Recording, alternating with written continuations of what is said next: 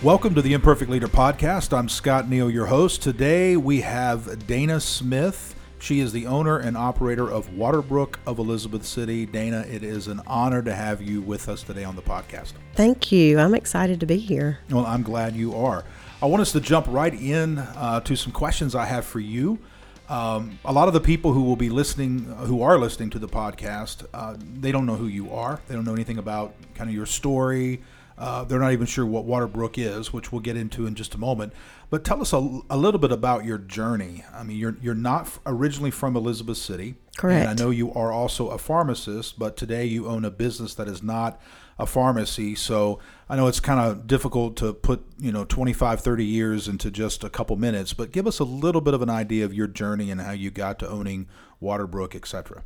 Okay. Well, um, yeah, the story is a, a pretty long story, but to make a very long story short, I moved here from Myrtle Beach, South Carolina, about 10 years ago, and I acquired Waterbrooke um, through a divorce proceeding, um, which at that time I was a pharmacist and I owned and operated a long term care pharmacy. My ex husband and I had three assisted living facilities that we owned and operated together. Waterbrooke at that time was one of the facilities um, pretty non functional.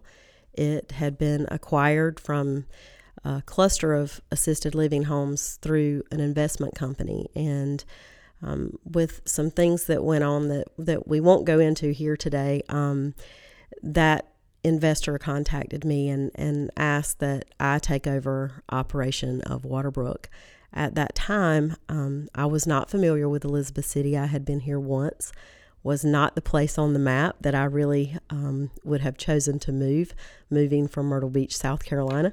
Um, I loved where I was living. I had two small children that loved where they lived, and we had um, a very stable life there. We were very involved in church and the community, very involved um, with the school with outreach. Um, my girls had a lot of friends. They were playing ball, they were dancing, taking piano lessons, and their friendship circle was there. My family um, was within a 30 mile radius of where I was living. So I literally was picking up um, myself and my two kids and my cousin Rhonda um, and Adela, who were here with me as well, and moving to a place that I knew nothing about to. So you owned a pharmacy in Myrtle Beach, had a life there, correct? Yes. And sold that. Is that right? Did you I, sell that? I ended up having to move my pharmacy okay. here. Oh, okay. So then you transferred your pharmacy here and then also began to operate uh, Waterbrooke. Yes. So that was a huge transition. It was a huge transition right. for for not only you but for your girls as well. The pharmacy was a little bit different. It was not a regular retail pharmacy. This was a long-term care pharmacy. So I was servicing the homes that we were um, operating as well as some mental health clinics in Wilmington and a couple of other assisted living homes in the Wilmington area. Mm-hmm. So in moving the pharmacy, Rhonda and Adela actually worked for me in the pharmacy. Rhonda was my pharmacy technician. Now, do you, you, you t- excuse me, do you continue to have the pharmacy now? No, okay. I ended up um, having to sell the pharmacy. We had to liquidate some assets, and that was um, part of what, what I had to do. Right. It well, was, let's, let's fill some of the people in on what Waterbrooke is. Okay. You mentioned it's an assisted living. It's also a retirement uh, home for some people and assisted living. Is it temporary, permanent? What exactly is Waterbrooke? Waterbrooke is assisted living with a specialized dementia care unit. Okay.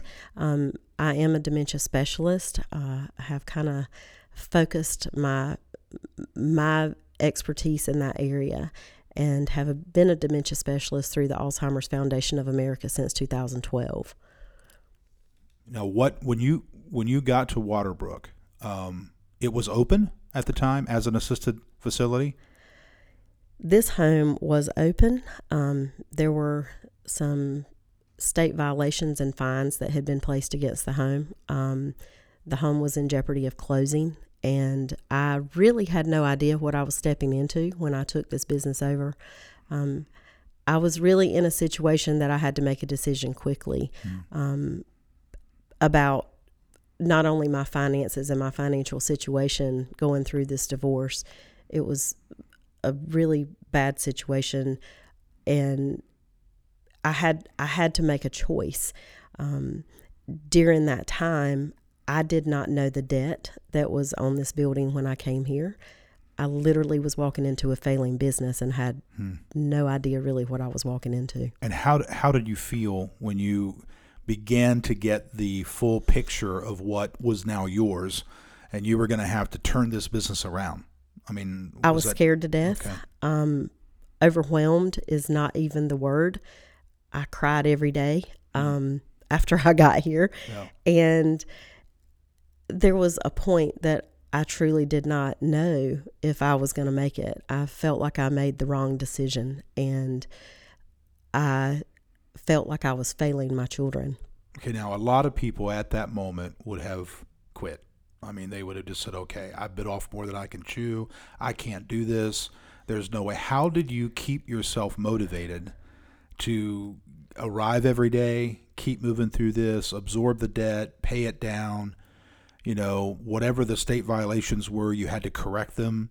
I don't know if that came with penalties or it came with a threat of closing it down, but whatever was in front of you, how did you keep yourself motivated every day to keep going? This building had a lot of potential and it was licensed through the state um, for over 100 beds. And when I walked in, there were 28 residents living in the building. So it had room The- for a hundred, but only had twenty eight yes, people there. And the ceilings were literally falling in. Wow.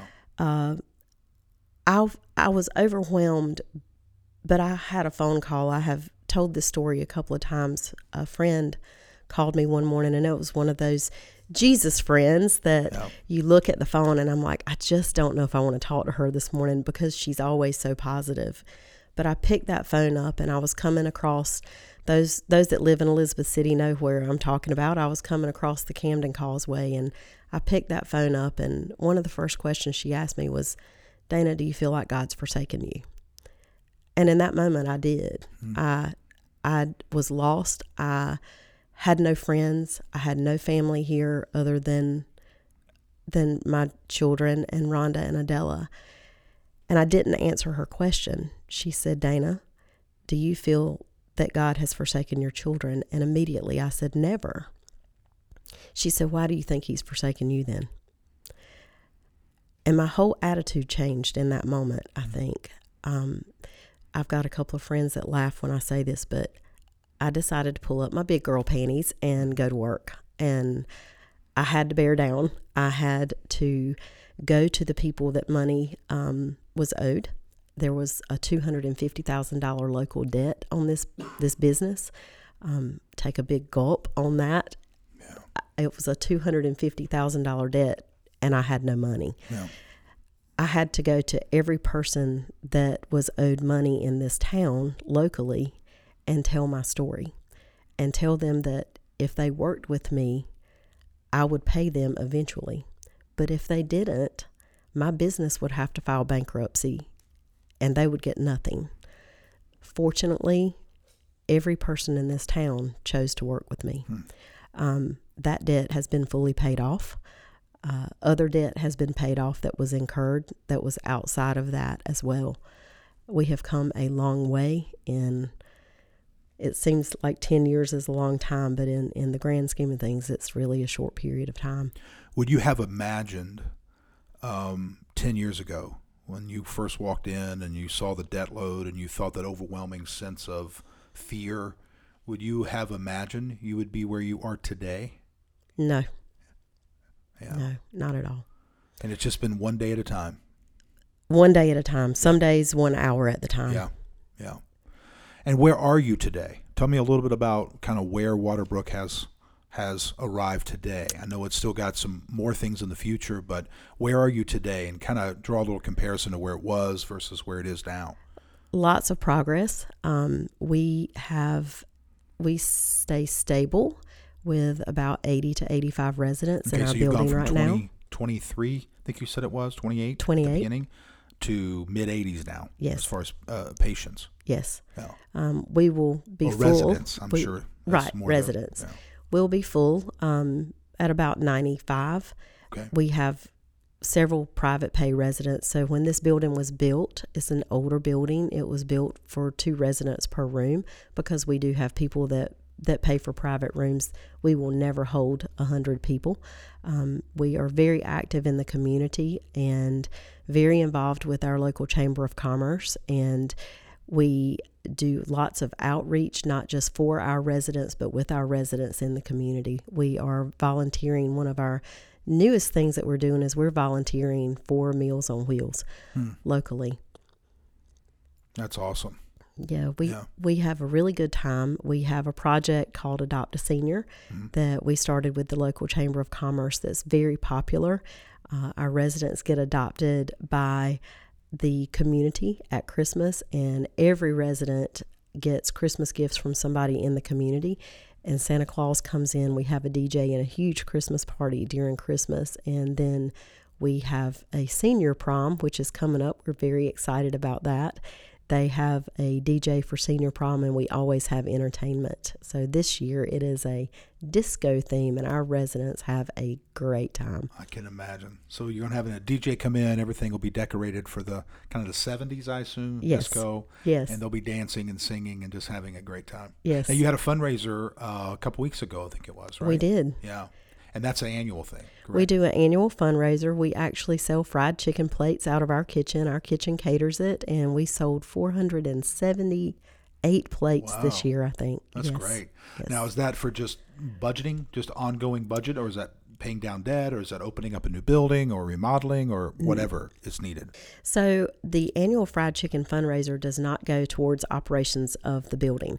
That goes solely for the purpose of resident activities. We do over 130 hours of activities a month in our building with our residents, and that goes towards their activities, their outings, um, anything that they do in the summer. If we go bowling or go to New Quality Ice Cream is one of their favorite things to do. I think yesterday they went to to Dairy Queen, but they go on a lot of outings. We do outings every Friday and then our events that we have that's what the that's what the annual fundraiser is for. That's great. Well let's talk about just owning a business in general okay? Not just your specific business but you've owned is this your second business with the pharmacist uh, pharmacy in in myrtle beach and now waterbrooke or how many businesses have you owned? This is the fifth. Fifth business okay. So you have in. some experience obviously um, in owning one and, and operating one as well. So, what is a maybe a common myth people have about owning your own business? You know, and then once you step into that world, it's not nearly the way that maybe some people think it is. What's kind of a something you didn't expect in owning a business, but you found to be true? Mm, that's a good one. Uh, there's good and bad. Mm-hmm when you think about owning a business, I think the first thing, you know, maybe in my in my younger days, I always wanted to own a business because I wanted to be my own boss. And being your own boss comes with a price. Um, you're never off work. You are always on call. And some people may be fortunate enough that when they leave their business, they can leave their business and go home and turn it all off. Um, unfortunately, that's not the business I'm in. I am on call 24 7, 365. And it is very rewarding, and I love the reward, but it can be very stressful yeah. as well. So, how, how do you uh, unplug from, from the stress, or do you unplug? Have you found a way to do it? Because you have a lot of responsibility that you've carried for these last, especially with, within these last 10 years, uh, not just in owning a business, but transitioning, moving, uh, going through a divorce, uh, taking two young girls with you, uh, you know, replanting their life here, uh, you know, finding new friends, on and on it goes. I mean, there's been a lot of pressure. In within these last ten years, how did you unplug, come away from it, rest, recuperate, keep yourself energized enough to keep it going? My family. Or would, what have you learned, maybe? You know, because maybe you didn't do a good job, and now you're like, oh, okay, here's what I've learned. Yeah, my family would probably say I don't do a very good job of unplugging because even when I'm at home unplugging, I'm doing something. Yeah. Um, folding laundry, it, laundry is always there. But, you know, I think finding the time to take a break and putting a team together that you can trust. And having people there that you can tr- trust when you do have time that you can take off. For a long time, I felt really guilty. Um, I can't say that I'm completely over that. When I take a week or I take time off, I, I feel a little twinge of that guilt in there, but I still try to do that. I push through that. And it takes me a couple of days when I'm on vacation to start to relax, but once I do that, I'm I'm okay. I do have a team of people that I depend on and I trust and putting those people in place is really important. And how much of a challenge is it to find the right people to put in place? It can be a challenge, but I think what I needed to do and what I what I did do, what I continue to try to do and learn is there there are things that I'm really good at. There are things that I'm not really good at. And putting people in place to do the things that I'm not really good at and letting that part go. Um, What, what tell me what is a strength? What are you really good at doing? I think in my business, one of my strengths is communication. I, I love open lines of communication and being able to say what my expectation of my staff um, is going to be is important. And, you know, communication is just huge. It doesn't matter if it's in a work relationship or a friendship or a love relationship.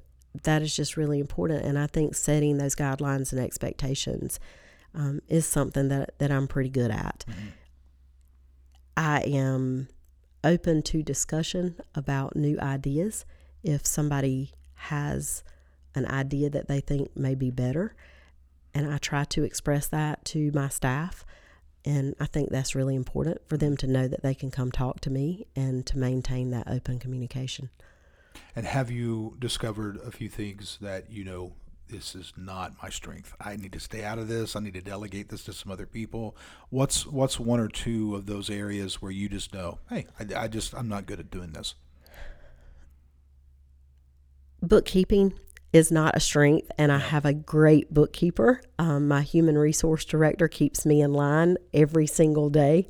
Um, on on Monday, I think she monitors what I do on the weekends, but we kind of laugh about that. Accounting is not my strength, and uh, I had to do it for a period of time. But as soon as I found somebody that could go into that spot, I needed to let that go and turn that over. Um, staffing issues sometimes are not my strength. Rhonda handles most of our staffing issues. And Now, when you say issues, are you you talking about if if there's a problem with an employee, whether they're not showing up on time, doing a good job? Is that what you mean? they tell me I'm the queen of second chances because I tend to um, see potential in people, and I am probably going to give way too many chances.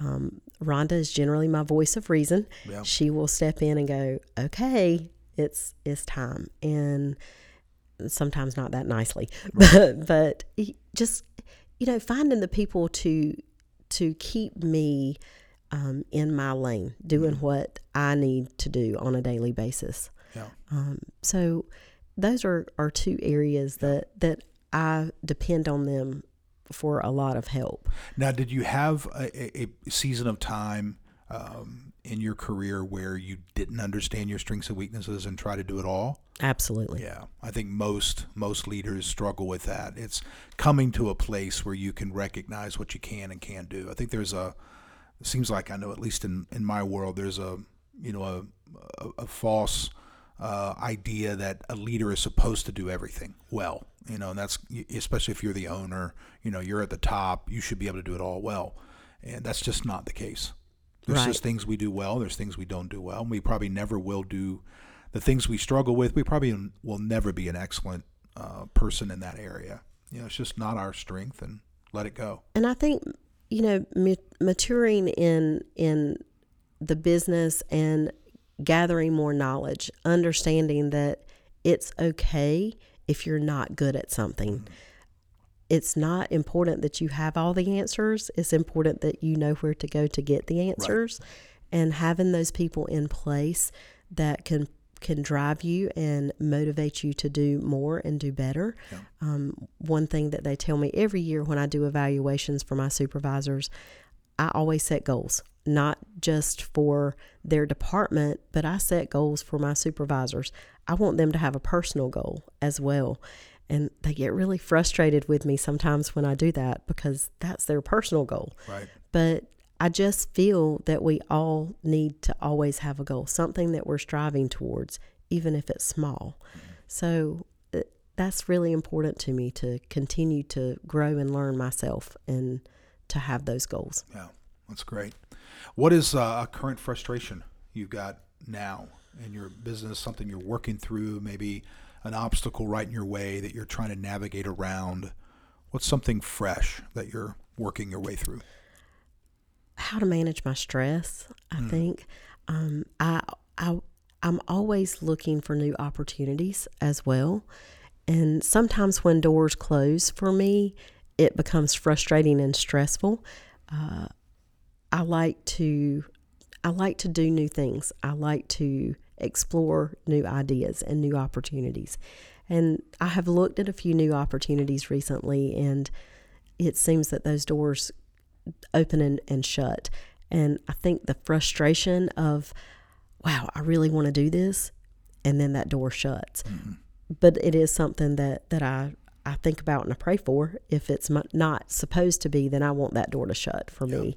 Um, so I think just managing my stress, um, managing what goes on in my own mind, uh, and I'm reading a book right now, and it's on practical meditation. And for a long time, I didn't think that meditation was important. I thought because, you know, I had this idea that meditation was part of a different religion or a different culture Right. from what I was used to.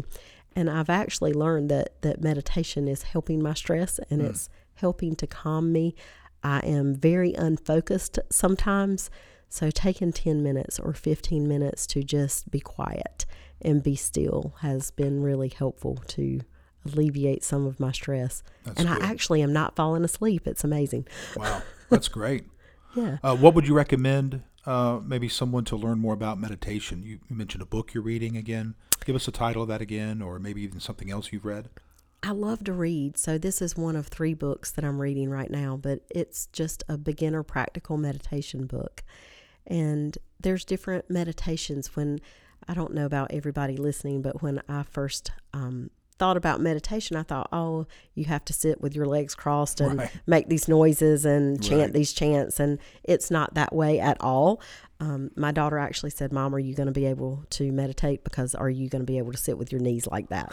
and we laughed, but I said, I don't have to sit like that. I can sit straight up in my chair. Yeah. But uh, just taking taking some time to um, get away from the noise, from the cell phones, from the questions, and just be still. I think is is what I have. You try to practice that every day. I do, and sometimes I'm not good at it. Yeah.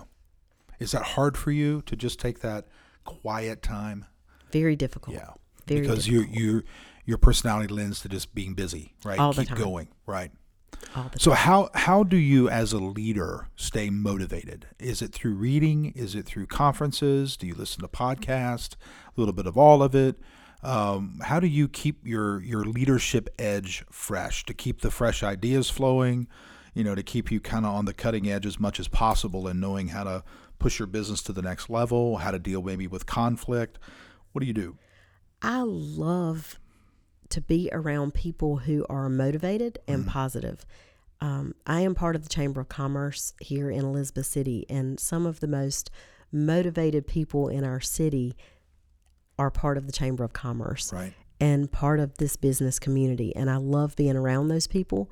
I learn something from from them and to see what they're doing in their businesses and to network. Um, networking op- opportunities are so important, and just to be able to be in the presence of some of those people that are, are successful in the business community and listening to podcasts, reading books.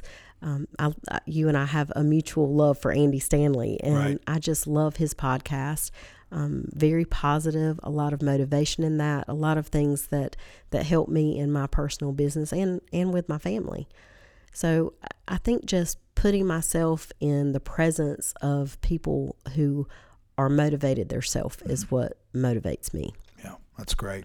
Well, you mentioned family, and that that leads me to to wonder how do you keep it balanced because you know, obviously over these last 10 years, there have been seasons where it was ev- every ounce of energy you had, every bit of mental capacity you had, had to go to getting this business from, from going under to keep it afloat. So, how have you been able to manage a family, kids, uh, a new marriage, um, owning a business?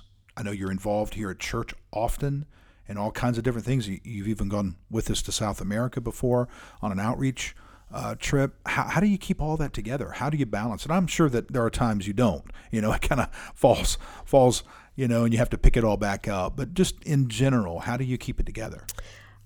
Well, I'm crazy, Scott. No, I um, I I think I compartmentalize well, okay. and even though I don't leave my business when I leave my business, it's always there for me. I'm dealing with people's lives and their families, so it's very personal. My business is a very personal business, but I compartmentalize well. And when when I first came here, my girls grew up in this industry. My girls Carly literally was born into assisted living.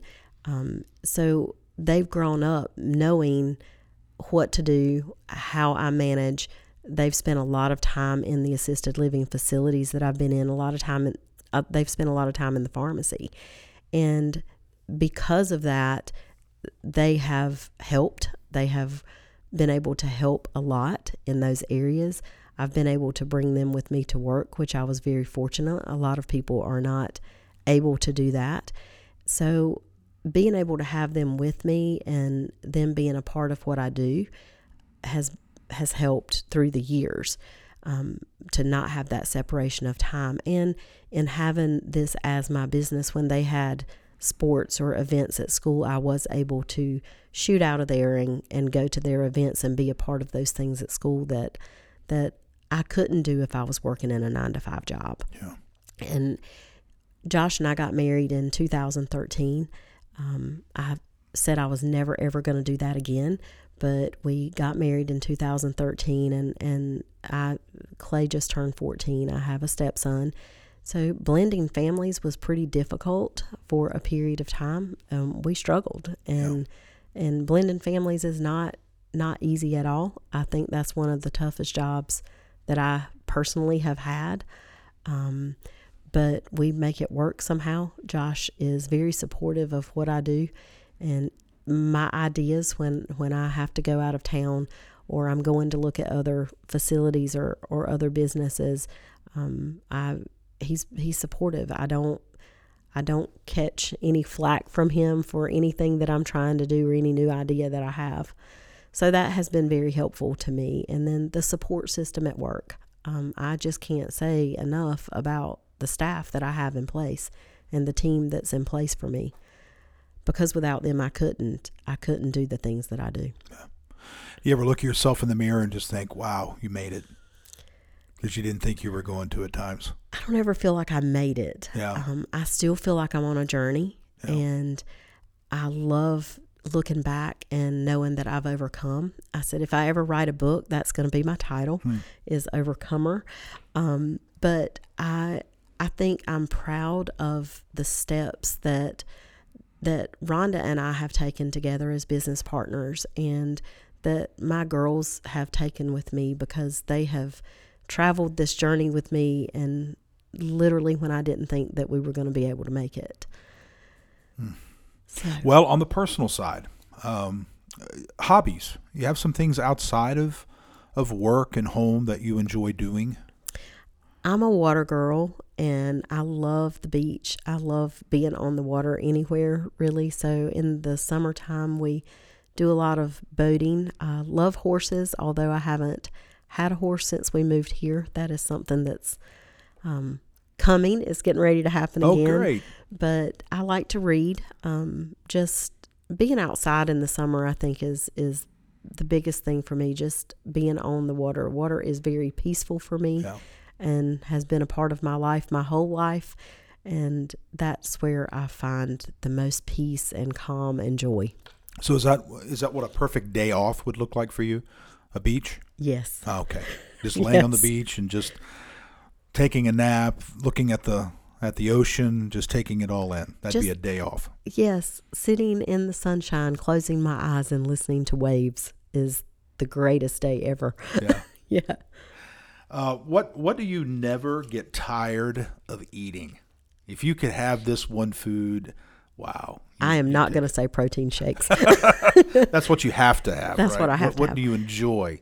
um, my children would say that I love chicken because I eat it all the time. but I guess if I have favorite, a very favorite food, um, probably Italian. Anything Italian. I love pasta. Mm. I could do It a whole podcast just on Italian I food. know. I love.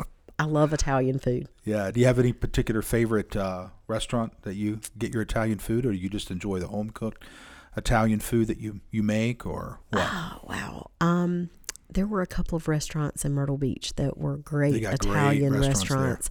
Um, I you know, I I don't love Olive Garden so much. Yeah. Um, everybody loves the Olive Garden thing, but I don't. I love more authentic Mhm. Italian um, restaurants, like the smaller Yeah. Italian restaurants are really my favorite places to go. That's great. I'm an Italian food fan. I love it. Well, here's a question that um, I'm always interested uh, in finding out the answer to, but it's it's one of those things that sometimes we're not prepared and we have to think it through. So if if you could if you could sit down and and have a drink with with anyone, past or present, okay, whether this person is alive today or or not, um, who would it be, and and why? Why would you choose that person and sit down and have a drink with them and talk? Who would it be? Mm. Um, there there would be two. Okay. One obviously would be my mother. My Hmm. mother passed away in 2005, and and I'm an only child. Uh, my dad is living in my facility at this time, and he has dementia. Yeah. And when my mom passed away, it was pretty devastating to me. And just looking back, there are questions right now that I wish that I could have asked that I didn't know to ask hmm that I would love to be able to ask now. Yeah. Um, the other person is someone that I affectionately call Nina. Um, she came into my life um, just just about the time my mom passed away, and um, she took care, helped take care of my children when we were living in Myrtle Beach. She became like a second grandma to them. She was her name was Kay Barrier. She was handicapped since she was 17 years old and was in a wheelchair and Carly used to say, Nina, you're the most unhandicapped, handicapped person I've ever met. Yeah. She worked for IBM for many years and um, just was strong leader. She was a business person with business knowledge that worked her way up um, with IBM and in that world of technology from a wheelchair and was just an amazing lady, um, an amazing person in my life. And if I could sit those two down and have Italian food. Italian food with them, it, yes, it would be be like the absolutely amazing. meal. It would be great. Yes. That's awesome. Well, Dana, what's the best way for people to contact you? Maybe they have questions about getting a business started, or they just want to talk to you about the transition, you know, of, a new city, or uh, you know, a blended family, or or just anything, or they just want to help maybe with a fundraiser or what you got going on, or they want to support one of the uh, the uh, residents during Christmas or something. What's the best way for people to get in contact with you? Um, there's lots of ways. I am on Facebook, um, Dana Smith, and I have we obviously have a website www.waterbrooke.net.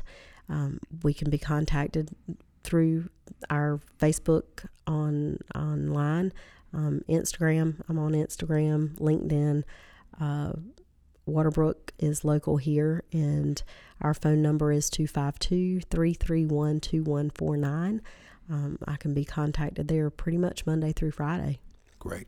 Well, Dana, it's been an honor to have you here. I'm so glad um, over your journey, what you've been able to accomplish, how you've been able to turn Waterbrooke around. Excited about the future for you because I know you're not going to stop. You still got a lot of ideas and creativity and energy and passion. And I hope you get a horse quickly. I, I do too. that's something that you want before we go and, back to Ecuador. Yeah, right. and may and may you have many beach days. May you have many sunny days at the beach and enjoy uh, enjoy every moment. So thank you for being uh, on the podcast. Thanks for inviting me. Thanks again for listening to this episode of the Imperfect Leader podcast. As I mentioned at the beginning, please go by iTunes and give us a five star rating and share this podcast on Facebook, Instagram, and Twitter. Also, I'd love to interact with you. You can reach me by visiting scottneal.me or like my page on Facebook at facebook.com slash scottneal online. I'd love to know what you're thinking and answer any questions you have.